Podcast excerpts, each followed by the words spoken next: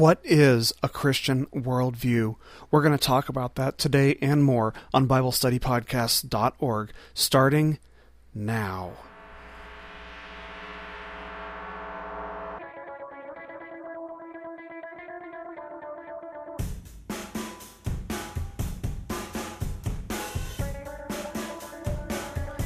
Hello, and once again, welcome everybody to BibleStudyPodcasts.org. This is Toby, and today is Wednesday, May the 30th. I want to thank you so much for listening in and for uh, for joining us today.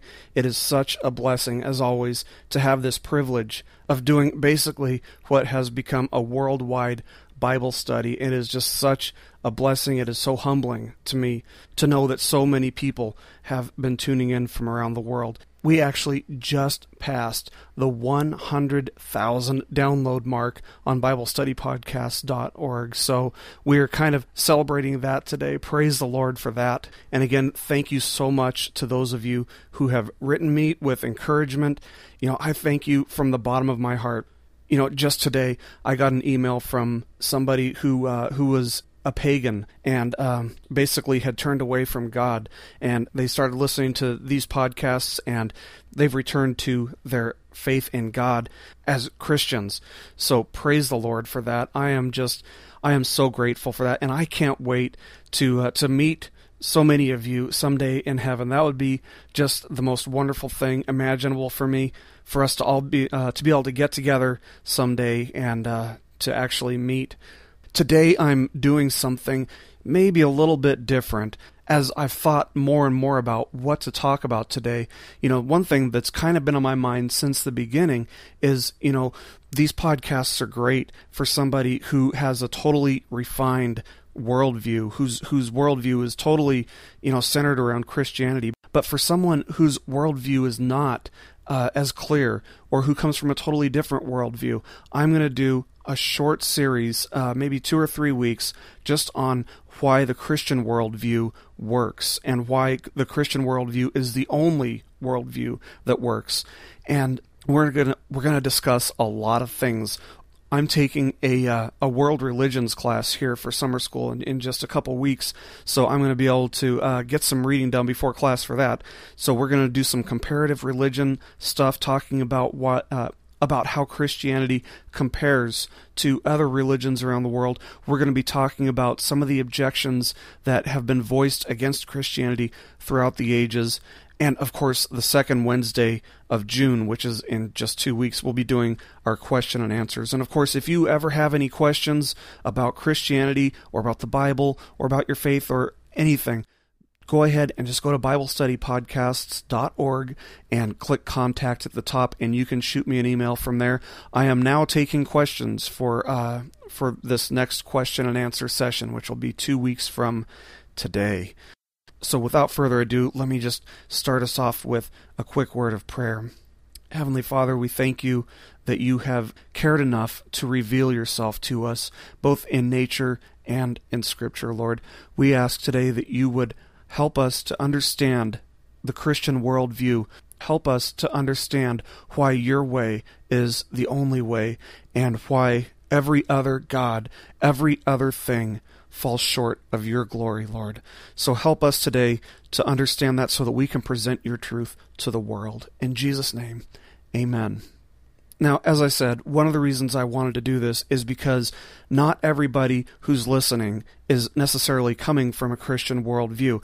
I understand that most of you probably are, but you know, there are probably some people who are coming across these podcasts who might not have the proper perspective on what we've been talking about. After all, you know, why should we believe anything that the Bible says? Well, we're going to talk about that, but first we're going to talk about, you know, the importance of even examining our worldview. So let's just start by talking about, you know, what a worldview even is. You know, it's something that everybody has, whether they realize it or not. And you know, for somebody to even say I have no worldview is a, is a contradiction because for someone to say I have no worldview is a worldview.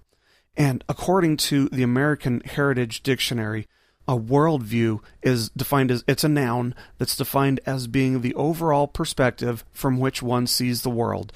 or a collection of beliefs about life and the universe held by an individual or a group. Now, obviously, everybody believes something about existence. Even if you believe that you don't exist, you have some kind of belief about existence.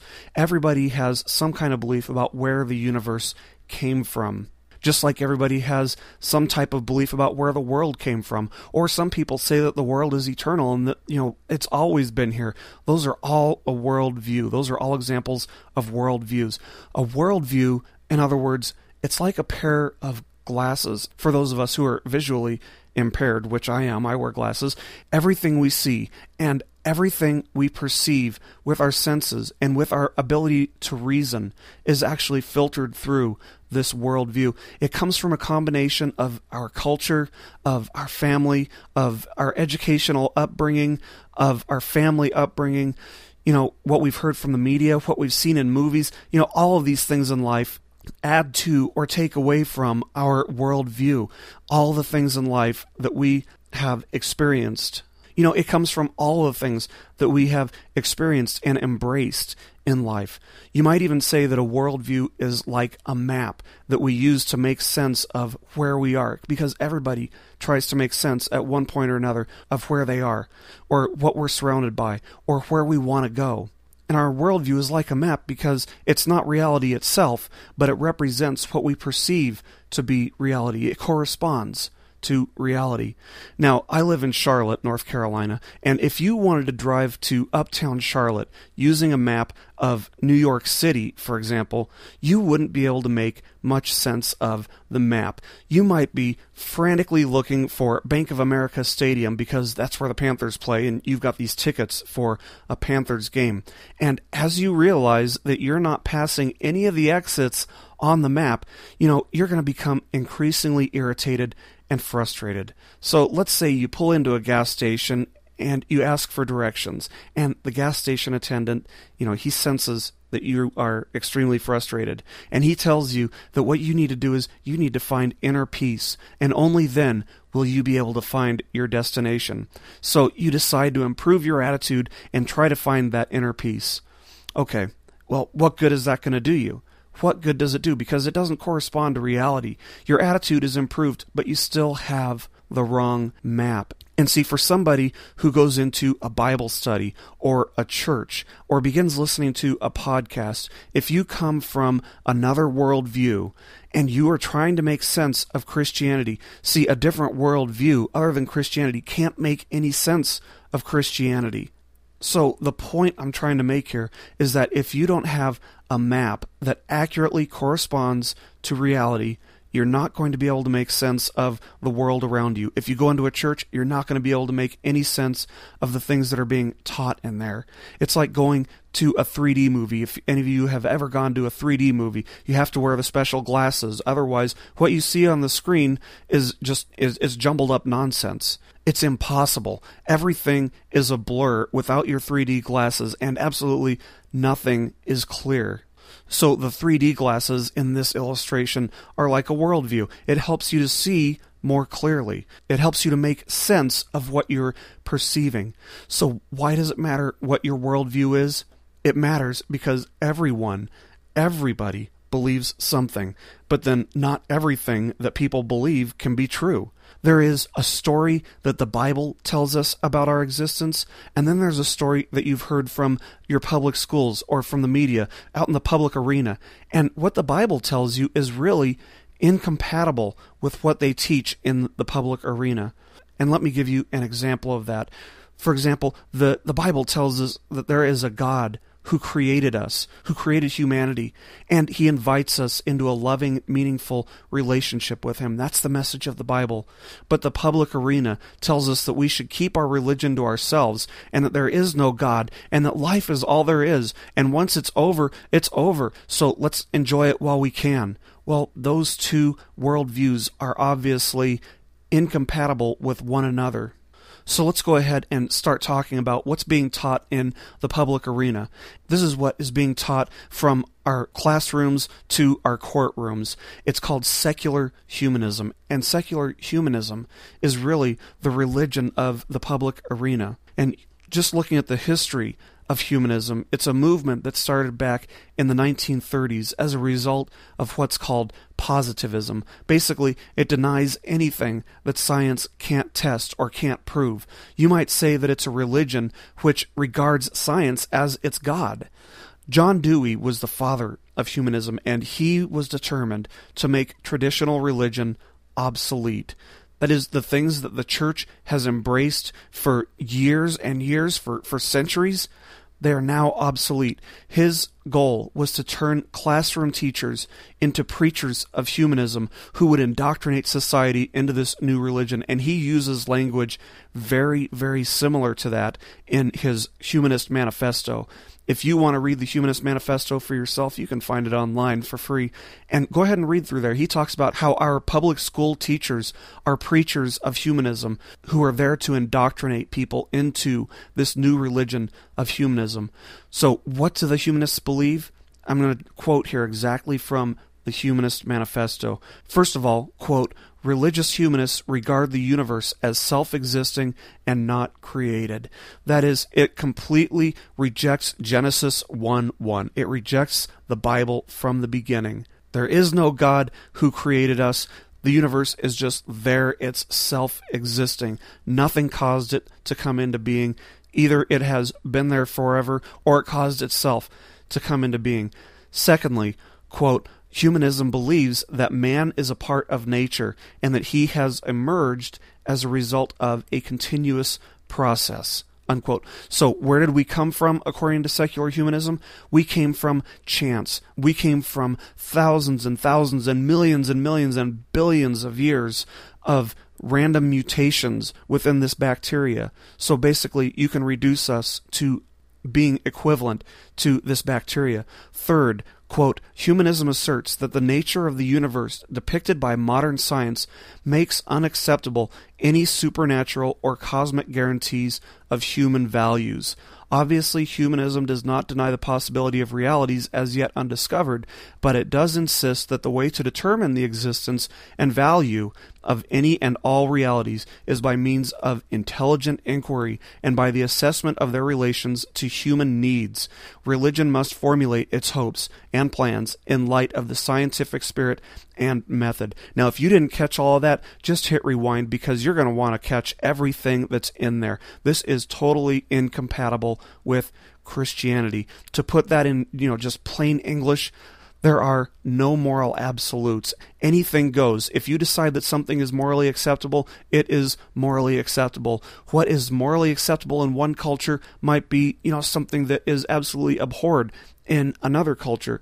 But yet, both are just fine because we and we alone have the right to determine between right and wrong. There's no God to tell us what's right and what's wrong. We have to decide it. And this is where the strong emphasis on tolerance comes from. You hear that everywhere today. We should be tolerant of one another. Everyone wants to be accepted regardless of their moral recklessness because if you don't tolerate it, what are you doing? You're being a hater. To call another person wrong, evil, or immoral is itself an immoral act. And don't miss the fact that this is a self defeating statement. In essence, it's saying it's wrong to tell somebody that they're wrong, but they're not wrong to say that somebody's wrong to say that somebody else is wrong, if you catch all that.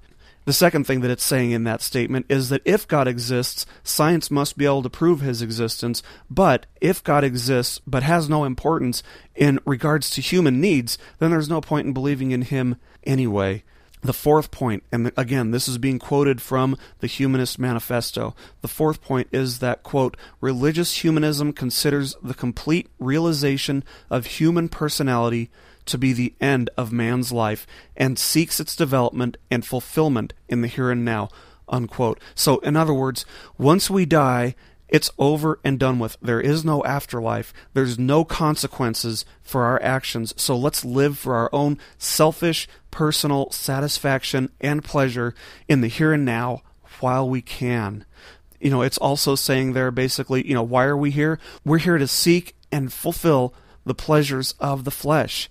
Money, sex, drunkenness, doing drugs, whatever you want to be here for. There is no meaning to life, so enjoy yourself to the fullest while you can because you're not going to have to pay for it in the afterlife. You may as well just live for the here and now. And that, my friends, that is that basically sums up the humanist worldview. And if you think that this isn't the stuff that's being taught in our public schools today, let me read you some quotes. This is from a mandatory assembly that was held in Boulder, Colorado just last month. And what they did is they had some counselors come in and serve on a panel where they would talk about drugs and sex and, and things like that. And parents were not allowed in. Somebody actually recorded this, and these little sound bites made it onto the news. Well, I'm going to give you some of these quotes right here and tell me that this is not exactly what secular humanism is propagating. Okay, so the first quote that I want to give you is one of the counselors said, quote, Now, what is healthy sexual behavior? Well, I don't care if it's men and men, women and women, men and women, whatever combination you would like to put together, unquote. Second, he said, I'm going to encourage you to have sex, and I'm going to encourage you to use drugs appropriately. Give me a break. The third quote that I'm going to give you here he's talking about sex. He says, it doesn't always have to be about love. It doesn't always have to be about a long term relationship. It feels the same both ways. Unquote. In other words, you know, it feels good no matter how you do it. It doesn't matter if there's no emotional attachment. It doesn't matter because all that matters is what feels good. Again, remember that the Humanist Manifesto seeks the fulfillment of pleasure in the here and now, and that's exactly what we're talking about right here. This counselor also said, We all experiment. It's very natural for young people to experiment with same sex relationships. This is stuff being taught at a public school. This is our students, our children in this country being indoctrinated into humanism. And here's the sick thing. The Boulder City superintendent of the education board said, quote, my assessment of the entire 90 minute panel presentation, including questions, is that overall the panel was appropriate for presentation to high school students. Unquote. Now, that was from Dr. George Garcia. This is exactly what the humanist worldview is proposing that we live for the here and now. Go ahead, experiment with sex, experiment with drugs while you can, because there are no consequences in the next life, so you may as well just live it up now. Now, that is the most prominent worldview out there right now, but there's also the New Age worldview. And basically, what the New Age worldview is, it embraces everything as being true, whether it's religion that worships God or denies God or, you know, worships several gods, it's all true if it's spiritual. Basically, truth is whatever I hold to be true. Only I have the right to decide what is right and what is wrong for me. If I believe that there are five gods out there, well, I'm right for me. That's that's my truth. If you believe that there's one, that's just as true as my belief that there are five. So according to the New Age worldview, everything is true based on the individual's determination. The second thing is that New Age is basically pantheistic. Everything is God and God is everything. Yes, that means that you are a God and that I am a God and that everyone is God and God is my house and God is this chair that I'm sitting in right now. Does this sound familiar?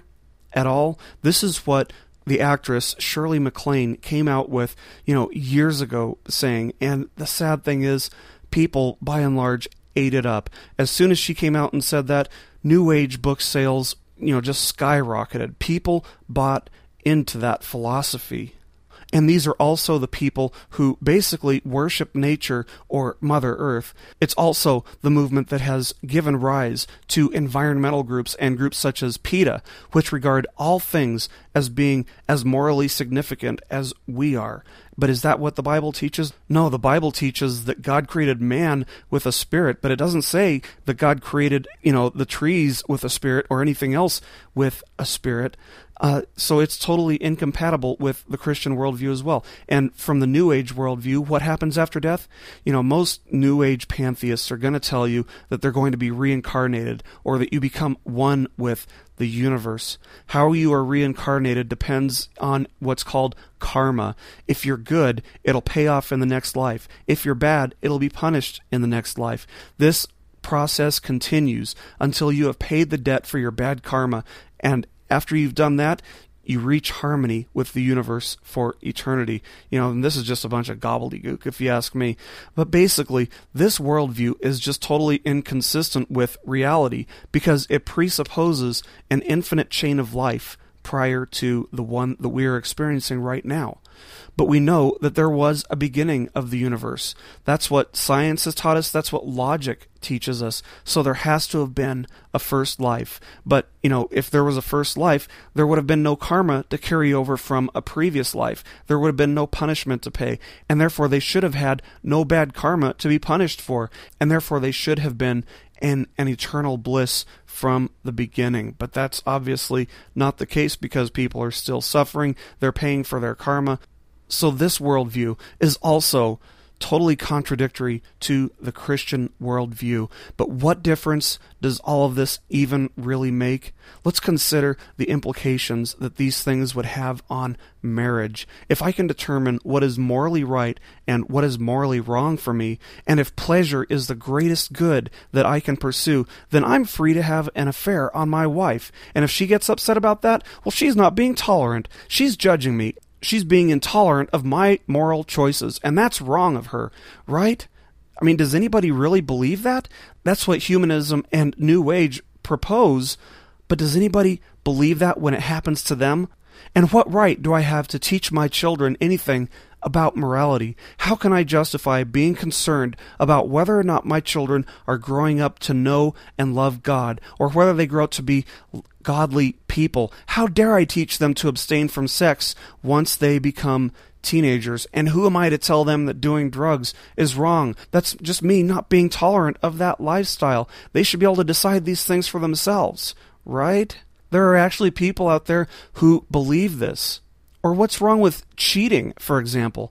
My dad is a college professor, and when he has disciplined people for cheating or plagiarizing in the past, he's actually had some people who had the nerve to get upset with him for catching them and failing them for their cheating.